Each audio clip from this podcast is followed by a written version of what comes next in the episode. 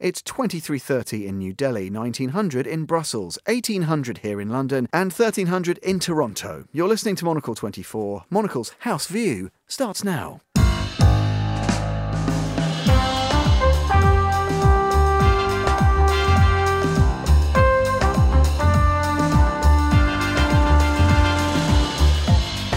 This is Monocle's House View coming up today. The court has pointed it out, but has done nothing to restore the fundamental rights of the people. As India's top court orders a review of the internet blackout in Kashmir, we'll ask whether the world's largest democracy is doing enough to give everyone a voice. Somnath Batabyal and Robin Lustig will be discussing that. Plus, We'll be celebrating the merits of the Erasmus programme as Brexit threatens the movement of young people around Europe.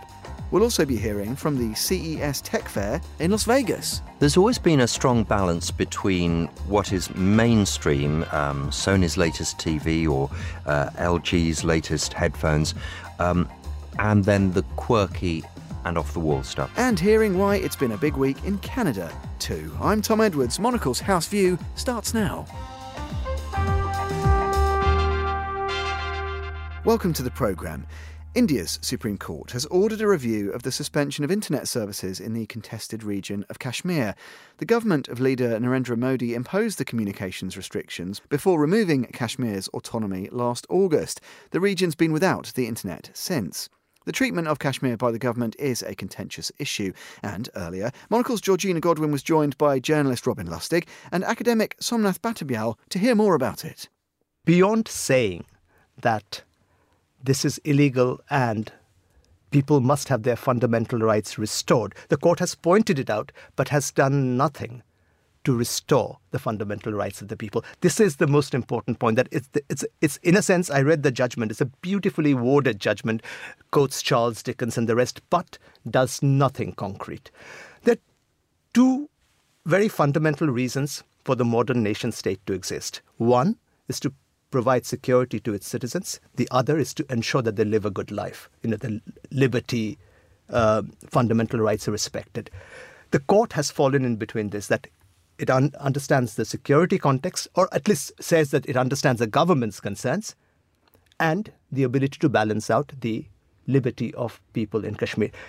The problem is not only in Kashmir. Every time in India in the past few months, people have chosen to say no to the government's uh, citizenship amendment bill. Wherever there's a problem, the government has shut down the internet. Even in a major city like Calcutta, certainly for four days there is no internet. In Assam, when the protests started, there have been no. So this has become almost, they're almost uh, legitimizing this as, and if there is trouble, we shut down communication. Mm. You know, and slowly, if this carries on, we will start to accept this as normal. And the court's judgment is important in saying that please review, but I'm afraid it doesn't go far enough to stop a government which is really out of hand at the moment. I was in India for the past week. I was in Jawaharlal Nehru University when the masked hoodlums, apparently members of a student youth faction,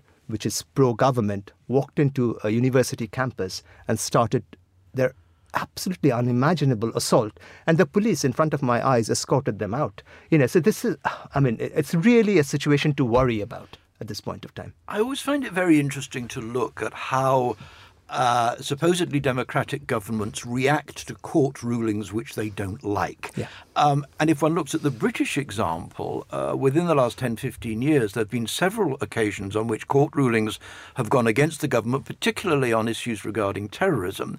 And what the governments have tended to do is to change the law, yeah. to take account of what the court has said and to try to get around the court ruling so that the government can carry on doing what it wants to do.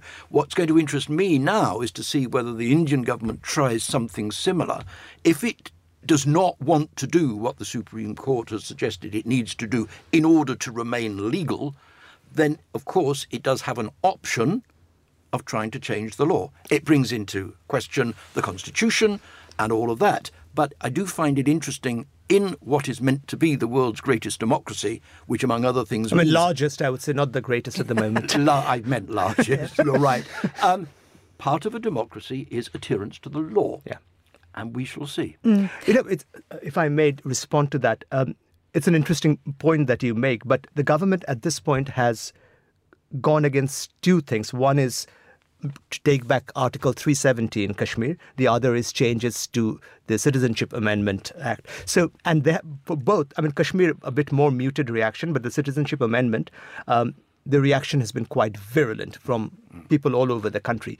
So, again, a change in the fundamental rights to citizens might not come through, but it's a point which one should keep an eye out on. They're very correct. And I mean, obviously, it's, it's not just people's ability to communicate with each other, it's, it's freedom of the press, too. Yeah, it's freedom, but it's it's livelihood. You know, uh, people in Kashmir, friends in Kashmir, cannot buy tickets to an airline. They go to the airport to see what flight is available and buy it on the spot. People can't uh, do their business on internet. Uh, uh, students can't apply to courses, uh, to colleges uh, beyond Kashmir. It's an impossible. Imagine that all forms of communication are taken away from you today. I mean, this could have happened 50 years ago when you know when we were communication in such a mode was impossible. But in Delhi, a Kashmiri student cannot apply today, or in any part of the country. You have just cut it off and saying that a supposed terrorist networks use internet. Well, you have to deal with it because this is the uh, reality of the situation. This is how you operate. But, but I mean, Robin, in a long career in journalism, I mean, you would remember pre internet days. It is possible. Well, it was possible. I don't think it is possible now. Anymore, for, because for, for, for the stu- I mean, colleges were not offering online courses then, right? Or online admissions in 50 years ago. Yeah. it- it's a bit like cutting down. you Uh, 50 know, years is too far, maybe 20 yeah, years all ago. right. so, sorry, But, Robin. but go, go back. Well, I do remember 50 years. Uh, but, but go Robin, back, 107. Go, go, yeah, exactly. go back 30 years. I mean, it's, it, it's as if you'd sort of cut down the mail system. Yeah. And you Yeah. suddenly said there will be no postal system. Uh, you, you absolutely restrict people to communicate, to do business, to uh, just basically get on with daily lives. The internet now is a part of daily life virtually everywhere in the world. It is a breach of basic liberties to say there will be no internet. Robin Lustig and Somnath Batabyal there, talking to Monocle's Georgina Godwin. This is Monocle's House View. I'm Tom Edwards. Now, the Erasmus programme, the EU funded initiative which allows students across Europe to find work or attend education in another country across the bloc, has opened many doors of collaboration and opened even more young minds. But post Brexit, the UK's involvement in the programme is in doubt. Joining me in the studio to discuss why student exchange programmes such as Erasmus are indeed a most beneficial addition to any education programme are Monocle's Marcus Hippi, Yolene Goffin, themselves Erasmus alumni, and Paige Reynolds is here too. Marcus, let's start with you as an Erasmus participant. Why is this programme so important? Oh, it's uh, it's it's quite hard always to explain what a difference living abroad in a different culture makes in the long term. I went to Liverpool in January 2001, and that was the beginning of quite an adventure. I think that's one of the reasons why I'm here sitting with you, Tom, actually. So it's, it's basically, you know, going to another country, spending there maybe six months, a year. That's an amazing opportunity. People use it different ways. Sometimes, you know, people go who go to other countries through Erasmus exchange do that partly to learn another language. I knew people who went to Spain, for example, to learn Spanish, returned there from there after 12 months with an amazing command of that language. Sometimes there are some other interests and they could go and learn about their special subjects they wanted to learn. Or sometimes you just go outside of your home country and you just want to experience something different and you make new friends. And as a result, after that six months I spent in Liverpool, I've got friends from all over the Europe, and I feel more connected with so many European countries than ever before. I think this exchange simply means different things to different people, and also you have to remember that obviously it does have very much academic value as well. It makes such a difference to have people from different backgrounds joining classes, joining tutorials, giving their views in an academic environment. And indeed, a measure of your immersion in the UK experience.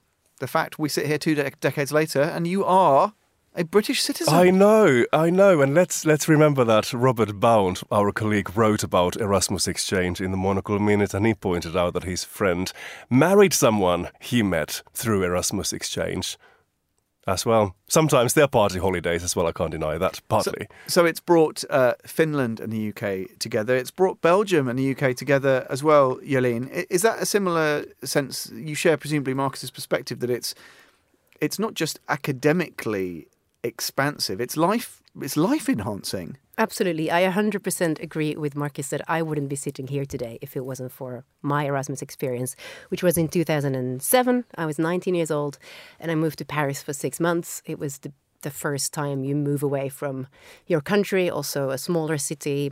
I was I was studying Ghent, which is a smaller provincial student town. To then move to Paris, a big world capital, was a massive big deal for me. Um, a, really amazing experience, meeting lots of people from France, but also from Germany, Portugal, Spain, England. I had lots of English friends. Um, I got mugged for the first time. I mean, you got to experience those things in big cities, and it did give me, um, for the first time, the love of a big metropolitan world capital, which I think in the end I ended up here in London for some no, no coincidence, perhaps. I think we should talk about the value of Erasmus exchange. So it's not just universities sending students to other universities, it's also about funding to enable people to widen their horizons. So when you go to another country, depending on how long you stay there, you get funding, and that funding will cover for your flights. It will also probably cover for at least part of your accommodation in the country where you go to. And, and when you think of people in many European countries who are not that well off, it's about equality as well, offering people opportunities. And and it's not about how much money you've made or how much money your parents have made. And I think that's one of the great aspects of this exchange. So there's something uh, uh very equalising about it. But I guess, Paige, even if people may be a little cynical about the specifics of this setup or other programs like it. Your experience slightly different. You weren't on the Erasmus exchange. You went to study in Russia, of course, not eligible for that, but you had the same experience from going to be in in Moscow, from studying there. Um, and I guess your experience in a sense, it does echo that of Yolin and Marcus because it shows that it's about the worldview that you are buying into, and whether you're not, whether or not you're part of an official program, that is worth something that no education, in a way, can can confer on you. Yeah, hundred percent. And I remember actually, kind of just on what Marcus was saying about the subsidies. I remember being quite frustrated that that wasn't actually uh, uh, something that I was able to to take advantage of. I did European studies, so I had a lot of uh, friends who were going to sort of France, uh, Belgium, Spain, Germany. Um, but I went to to Russia. But I had again, I had a really similar experience, and I think also, I think it was actually the first time that I was truly really independent because I think when you go to university in, in a place that's culturally quite similar, you can sort of rest on your laurels a bit. You don't feel too out of your comfort zone. I think moving to a completely foreign place, you're finally sort of pushed to that that next level of, of adulthood, and I think that that's really important uh, as well. Um, for me, also, uh, it, it's weird. It feels like a very small amount of time a year. You don't think it kind of can change the course of, of what you do with your life, but I've I've maintained a, a lifelong interest in in Russia. It was actually being in Russia that uh, maybe decide to go into journalism or think about journalism as a career for the first time. Lots of people start year abroad blogs like I did. That for me got, got picked up by a newspaper in Moscow. They asked me to come in. I sort of got introduced to, to the news really um, and writing, and that was that was really really important. I think that happens for a lot of a lot of students as well. I think from what you've all said, the advantages of these programs are very clear. Maybe just finally though, what's at risk? Uh, does it is it Yolin more almost about what it says about the UK's continuing drift away from our European friends and this this disconnection with the wider world? Is that the biggest risk if we don't sort out our ongoing commitment to programs like this? What's the biggest risk if we fail to continue to engage?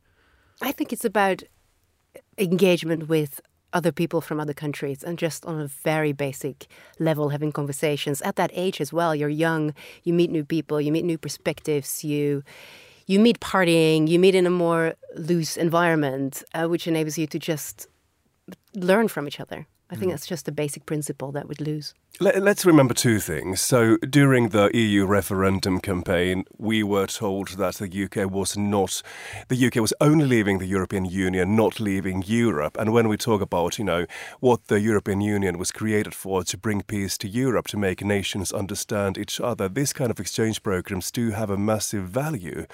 And I think, regardless how the UK feels about the European Union, I think it's it's a shame if this country is not going to participate in that exchange in the future to create that understanding between different nations, to send young people of this country to other countries to, to learn about their cultures and just create friendships and whatever that brings with it. Marcus Hippi. and Paige and Yolin Goffin, thank you all very much. In a moment, we'll be talking tech. You're with Monocle's House View. Do stay tuned.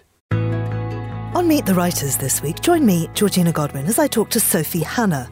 She's one of the most successful crime fiction novelists in Britain, dominating the bestseller lists. And she also channels one of the most successful crime fiction novelists in Britain, taking up where Agatha Christie left off and continuing the stories featuring the Belgian detective Hercule Poirot. Additionally, she's a poet, her work is studied in schools, she teaches thriller writing at degree level, and she believes that holding grudges might just be one of the secrets to happiness. That's Sophie Hannah on Meet the Writers, premiering this Sunday at 1400 London time and thereafter available as a podcast.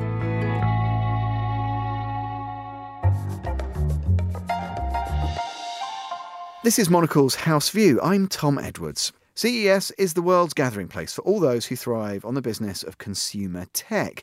It served as the proving ground for innovators and breakthrough technologies for 50 years, the global stage where next generation innovations are introduced to the marketplace. Our technology correspondent David Phelan has just returned from Las Vegas, where the event's happening, and he spoke to Georgina earlier all about it. There's always been a strong balance between what is mainstream, um, Sony's latest TV or uh, LG's latest headphones, um, and then the quirky and off the wall stuff, the, the, those things that you never expected you'd see, uh, which are, are always headline grabbing and very often don't come to, to prove to be more useful. Yeah, yeah, yeah. absolutely. Yeah. Uh, let's talk about some of the mainstream because there were some quite extraordinary and very, very large televisions. Yes. Um, I suppose the real standout is the Wall from Samsung, which uses uh, not none of the technologies that we have used before for TVs, but something called micro LEDs, uh, which has the advantage uh, that OLED has that uh, it um, each individual pixel is uh, individually illuminated, so you get great contrast, great deep black colours, um, but works in a whole new different way. To the extent that it's modular, you can buy panels that are about a foot wide and assemble them into a bigger wall. And indeed, they had a 292 inch TV uh, displaying uh, really very impressive visuals. Mm. Uh, what does that mean, though, for the domestic market? I mean, obviously, you're not going to have that in your home, are you? Um, well, you may do if you're a multimillionaire. um, but I suppose what it is is it's a, it's planting a, a flag in the, the, the, sand, saying that the um, science fiction ideal of walls that turn into TVs is now not as far off as, as we once thought it was. Yeah. Well, let's talk about the quirky stuff then. Well, there was certainly plenty of that. Um, the, one of there was a lot of influence of. Um, things like AirPods. Everyone is making in ear true wireless uh, earbuds. And some of them were very straightforward. JBL uh, had colourful ones. Um, Technics had super high quality uh, ones. And then there was LG, which had, they looked kind of nice and they sounded good. But the interesting thing was that the the thing about AirPods and most other uh, headphones like those is that the case recharges the earbuds when you put them in. That's the case with the uh, LG Tone Free, but also there's a UV LED light inside so that it can um, cleanse the uh, earbuds when they're in there and burn the uh, the um, germs off, which is handy if you've just lent your your uh, earbuds to someone and you're not quite sure about their hygiene. I suppose that that was um, a, a, sort of a, standout. And talking of hygiene, the Y brush. Uh, this was announced last year, but it's now actually something you can buy. Um, uh, it, it, comes out in the next month or two. Um, it's it's a sort of a a crescent shaped toothbrush with lots of brushes inside it. So you press it onto your upper teeth and then your lower teeth for five seconds each time, and it will uh, brush your teeth in that time. Wow, the amount of time saved. That's right. You still have to floss. Um, so and don't neglect that. But yes, that is, is a big change that uh, that was um, uh, uh, you know um, absolutely pushed quite hard this year. And then there were smart cooker knobs that you attach to your existing cooker, so that if you've ever gone out and thought, oh, did I did I leave the stove on? You can check on your smartphone app and turn the, the, the knobs off remotely if you need. Extraordinary. And a, and a very clever shower, too. Oh, yes. Um, the Kohler, which obviously make a lot of very uh, good uh, bathroom equipment, um, have uh, created a shower with a speaker in it. It's not the first to do that, but this is an Alexa-enabled speaker, so you can you can demand that it plays the next track or changes what you're listening to uh, with your voice. How wonderful. So you theoretically could be showering and say, Alexa, play Monocle 24. Oh, absolutely. uh, very quickly before we go, a couple of cars now. Uh, we've already talked about the tiny little fire truck. Yes. Uh, and, um, but uh, Sony had uh, another vehicle. Yes, this was a real surprise. It, amazing that they may, managed to keep it secret. Sony are developing and have built a car. It's only a prototype for now, but it, it drives. Uh, and it will be a, a driverless car. It has 33 sensors so that it can uh, be pleasant to be inside and it can be safe uh, for the re- other users on the road. Sony have always had brilliant uh, photographic sensors and they will be employing these to, to make it much safer for the, the, the, car to drive itself. And Mercedes had one designed in conjunction with James Cameron. Um, it's a prototype and it looks like something out of Avatar with breathing fins that f- change colour and flex and wheels that change colour as you drive along. That was David Phelan talking to our Georgina Godwin. Finally, today on the programme, to Canada. Monocle's resident Canuck, Daniel Bache, is here with a clutch of stories that have been making the headlines in the great north. Daniel, welcome. Um, plenty to talk about mm-hmm. buildings, beards. That's just the bees. Let's start with facial hair. Um, Justin Trudeau, is this a case of him once again making headlines for all the wrong reasons? I'm not so sure about this. This is him coming back to work after the holidays, sporting uh, a salt and pepper beard. I'm curious about the beard though, because he can't really grow it up on the cheeks, like if he's had it trimmed, or if he just can't grow a full beard. So that's what it looks like. He used to dabble heavily in the goatee. He I've been had learning a really, yeah, in the yeah. When was that in the noughties, or maybe like ten years ago? He had this this very tailored goatee, which was more like a Guy Fawkes thing going on. I don't know what was happening there, but this I mean, I think Canadians look at it and they go, eh, yeah, okay, well, whatever. I don't know. I don't think he's trying to make a statement here at all. It's curious because everyone quickly compared it to the time his father, 40 years ago, came back from a canoeing trip in the Northwest Territories with a, a beard and hadn't, you know, combed his hair. What hair, little hair he did have as a, as a balding guy. But really interesting, I, the parallel that I saw is there was a release this week from uh, Trudeau's official photographer, a guy called Adam Scotti, where everyone saw the, the beard and they're like, oh, well, now Trudeau's got a new look and he's going for a new thing. But the first time Canadians were hearing him speak was in a very somber and quite sad and measured tone yesterday when he was talking about the um, the attack in Iran and and the, the, many dozens of Canadians that were killed in that. So there's no real laughing there. And interestingly, his father, 40 years ago, the first time he spoke with that beard, that everyone's like, "Oh, what's happening with his beard?" Uh, he was talking about the sudden death of a former prime minister, uh, John Diefenbaker. So it's again, it was like Canadians didn't really get a chance to have a laugh at it. So mm. it's it's it's a curious one, but I think where he has had really bad gaffes with images with image in the past. I mean, obviously the blackface thing and, and going to India and dressing up and all that stuff. I think those are really faux pas, and I, I, think, as I said, in this case, people are just like, yeah, well, it, it, it's a beard. Um, people are are over it. But just very briefly, does, do you think it speaks to the fact that he's being scrutinised in mm. a jocular way or a more serious way, yeah. in a way that is problematic for him because he was the golden boy for a while. We've talked yeah. before about the problems he faces in terms of plunging popularity and all that. Does this show, you know, that Trudeau has work to do to kind of be taken seriously afresh by his fellow countrymen. Yeah, that's a really good point. I think he has to really step up and show that he can be the leader. He can be the face of, of Canada with whiskers or not. Uh, and I think he has uh, quite a bit of work to do there still to, to win back some trust and to, to, to be this, the strong guiding hand that's leading the country. He needs to step up. Let's continue up, up, and mm. away. Uh, Torontonians can yeah. perhaps soon be claiming another feather in their bow. Um, another feather in their cap. Yeah. The t- one of the, the, second tallest city, perhaps in North America. This is quite exciting. Yeah, uh, they could surpass Chicago with all the projects that are going on or planned in Toronto, according to Bloomberg. Uh, Toronto would uh, have the second most skyscrapers, uh, something like 67 behind, only, of course, New York City uh, and all those Trump Towers and other buildings. But interestingly about this, if Toronto were to become the second tallest city in North America, they would bump past Chicago, which I always said uh, is sort of the city Toronto could have been because they did a really good job with their waterfront and it's, it's, quite nice. There are a lot of similar uh, similarities between those two cities, but uh, Toronto a few years ago surpassed Chicago in terms of population. So it became the fourth biggest city in North America. So maybe uh, Chicago is going to have it out for Toronto. Who knows? They're on the way. Watch this space. Mm. Just finally, another story from your neck of the woods. Tell yeah. us more.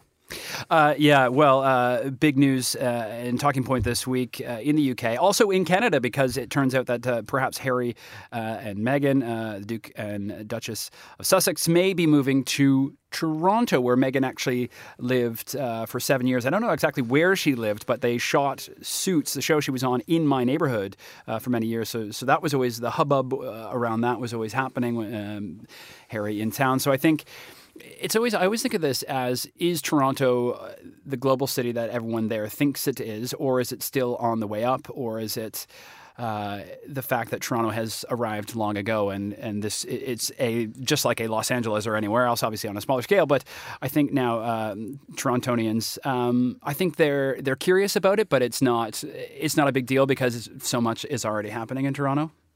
Indeed. Um, just in case you're wondering there, listeners, that's not a story about the British Royals. It was an urbanism story about Toronto. Correct. I, I have a very, very robust filter about yeah, these things. It was, uh, it was uh, a. Re- it, I mean, we could have. It can be a real estate story as well on uh, on how they can do, afford a, a, massive mansion. Yeah. So, uh, Daniel, thanks very much. Plenty of fascinating stories out of Canada as always. That's all from Daniel, and that's all for today's program. Monocle's House View was produced by Tom Hall. Our studio manager was Louis Allen.